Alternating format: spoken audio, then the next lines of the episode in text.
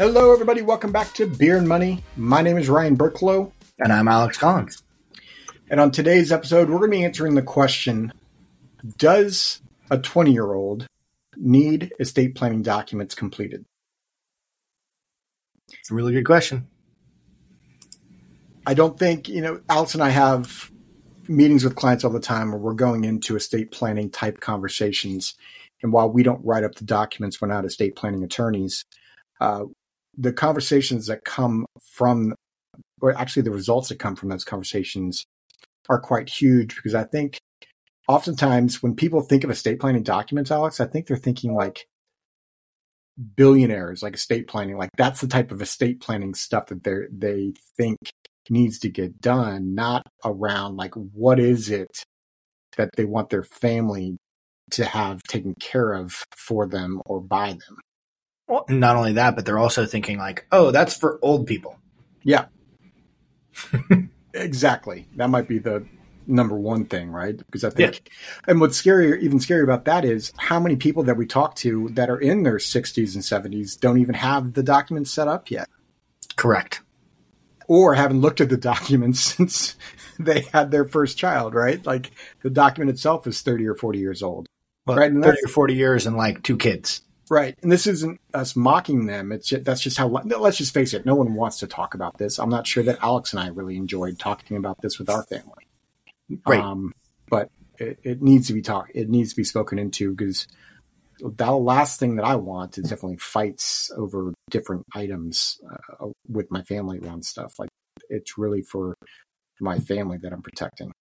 Yeah. Well, before we go there, though, what are you drinking today, Ryan? Oh yeah, we're drinking this thing called beer. Um, I'm drinking Hustle Double IPA, and I just realized it's a nine percent alcohol, so this should uh, be a good one. uh, the uh, it's Fremont Brewery. I'm a big fan of Fremont Brewery. Obviously, we're in Seattle, so we're a little bit biased. But the can caught my attention. I'm like, you know what? Let's try that out. So uh, that's that's the beer I'm having. It, it, being a double makes sense why it's a nine percent. What about you?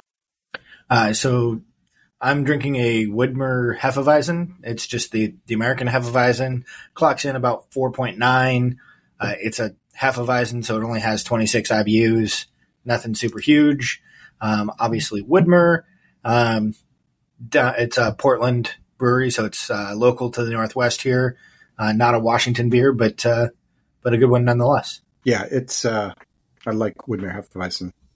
Um, by the way, this uh, double IPA is pretty pretty tasty. So this should be fun towards the end for me. so, all right, let, us get into this. Right. So let's answer the question: Does a 20 year old need an estate planning document? Uh, yes. Why? So many reasons. So well, many it reasons. it depends, Ryan. Sorry, nope. I'm just nope. I'm mocking Alex. It, it doesn't I, depend. Right. Like that's like that's what I hope is coming through here. Is normally I'm like a well maybe, but no, this is an a, a yes. A 20 year old needs estate planning documents, and there are lots of reasons why. Um, an example: a good buddy of mine was traveling abroad and wound up having a very severe health issue while traveling abroad. It is critical that you have the right type of documentation to make sure that you get the care that is needed, that you have the documents that, that are needed so that people can like pay attention, like be Does able the document to hold right. weight internationally, Alex? I don't know what wound up happening in that particular situation. Um, but at the same time, yeah, you're going to have some like having a document and having the ability to access it through through something like the living balance sheet that we use. Yeah, that's going to be important. I mean, it's obviously better than nothing, right? So that that definitely going to have a, a, doctor comes in and sees that document. That's that should definitely some hold some weight, even though it's not maybe a document drummed up in Italy, for example. And in that situation, they were traveling with family, so it, the situation was relatively oh, yeah. easy to solve. Right. But imagine, eh, like, there are plenty of times when I was traveling in my early twenties with no family, like I didn't have documents back then because I didn't know. And like I can only imagine like what would happen if I'd gotten seriously ill or had something else happen. Yeah, so just add to to another example. That's one example. My I've got a personal example. So um, I'm not sure if I've ever spoken about my brother on this podcast. Um, my brother passed away in 2019, and he would have been 33 years old uh, at that time. And the learning curve that my parents and I got from estate planning documentation during this was huge, um, and not in a good way from the standpoint of the experience. It's huge now, now that I can speak into many different things. But what I'll have you, long story short, my brother, at some point later in his life, he, he wasn't really able to make a lot of decisions, right? He was so sick and so kind of disoriented and really not there all the time that he couldn't make it, was hard for him to make any decisions.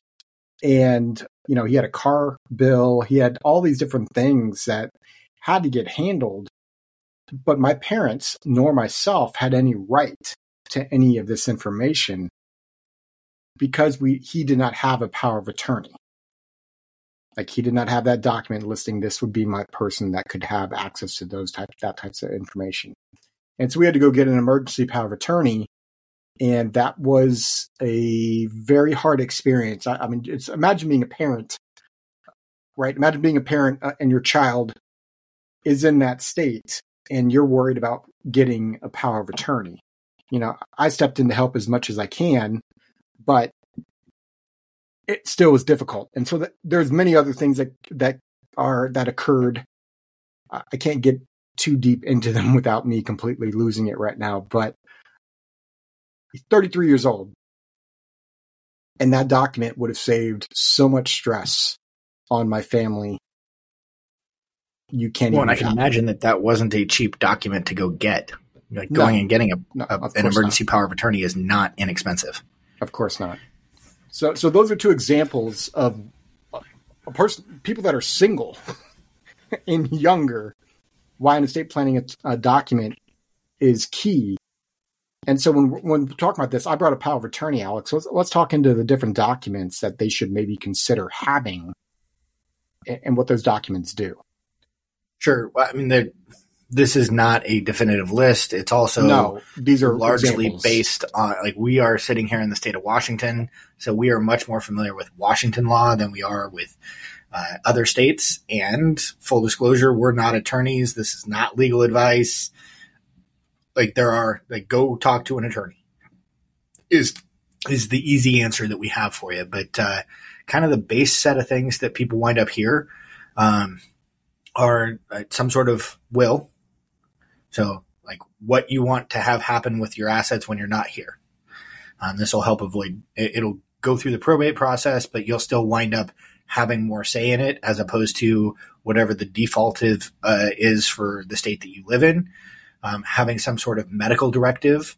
Um, sometimes this is called a living will. There's a host of different names for it, but like it's things like what do you want to have happen? Do you want to have artificial food? Do you want to have artificial water?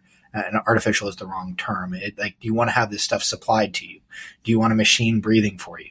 Um, like, w- at what point do you want people to pull the pull the plug on the machines that are keeping you alive if that's if you end up in that situation. So it's the medical directives of, of what you want done and how you want it done. And there's you know usually somewhere in the neighborhood of five to ten questions there. Um, you can get super complex or you can get keep it super simple. Um, but like what you want to have in the way of care in the event that you're incapacitated. Who you want making those decisions is part of that document. Uh, highly recommend having like a bench of at least three different folks making that decision in case some person's not there or like the people were with you and they're incapacitated as well. You need to make sure that you've got like a list of folks to be able to go down in the event that, you know, something bigger happened. Um, yeah. We also, you were, sorry to interrupt you there, but just kind of list a couple of those people that you just mentioned, like when people hear the word guardian, I think they, they right away go to guardian of their children. What about guardian of you? Like if you're not, if you're incapacitated, who do you want being the guardian of you? Right. Right. Who do you want making decisions? And, and that gets can get complicated, especially if you've got maybe divorced parents who, right? Like imagine how complicated that can get. So guardian of you, trustee, who do you want managing your finances? Executor, right? Who's executing, who's really kind of managing this and executing your wishes on your behalf. Now, can the same person have all three roles? Yes. Does it always make sense to? Not necessarily, right? Because maybe the guardian really stinks with money. Maybe they shouldn't be the trustee.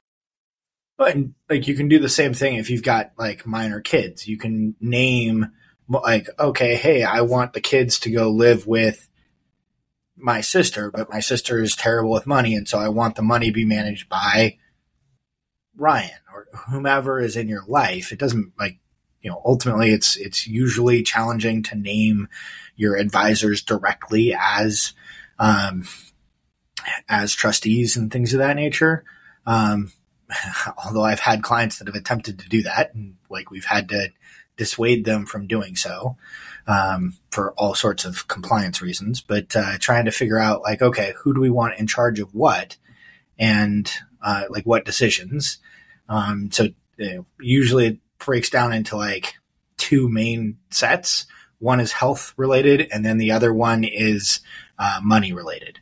Um, so the those those types of documents. Um, then you've got your power of attorney. So that is somebody's ability to act on your behalf. And again, it can be durable, it can be springing, it can like there's a whole host of different topics here. Again, talk with an attorney and make sure that you're doing it properly for your situation. Um, this is not designed to be legal advice. This is a hey, here is why it's important to go make sure that you do these things. Um, and then beyond that, like it might be important to have some trust documentation. Um, again, this depends greatly upon what state you're in, how much money you have, a whole bunch of your finances. Um, sometimes the trust is important from a taxation standpoint, and it's a dollar amount that triggers the, the need for having a trust.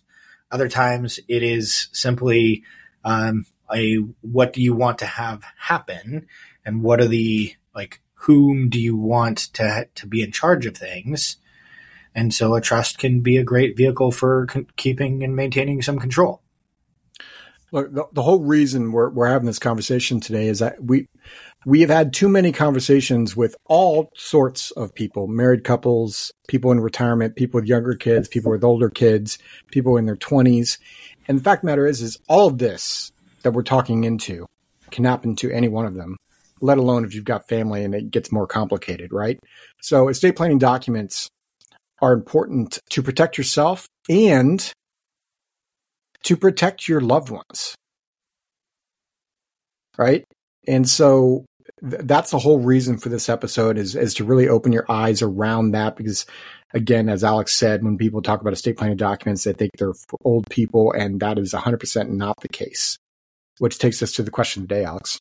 Our question today is What is your experience with legal documents, specifically estate planning documents? So head over to beerandmoney.net and there's a contact us page for you either answer that question or if you have specific questions around, you know, estate planning uh, when it, and related to finances, or if you're just looking to get more information, we're a resource. We know plenty of attorneys that we might be able to help you with introduction wise. So feel free to reach out to us uh, there, uh, and we can see how we can help you depending on where you're at. Look, we started this podcast as a way, hopefully, to kind of loosen up the conversation around money, right? It's a taboo topic.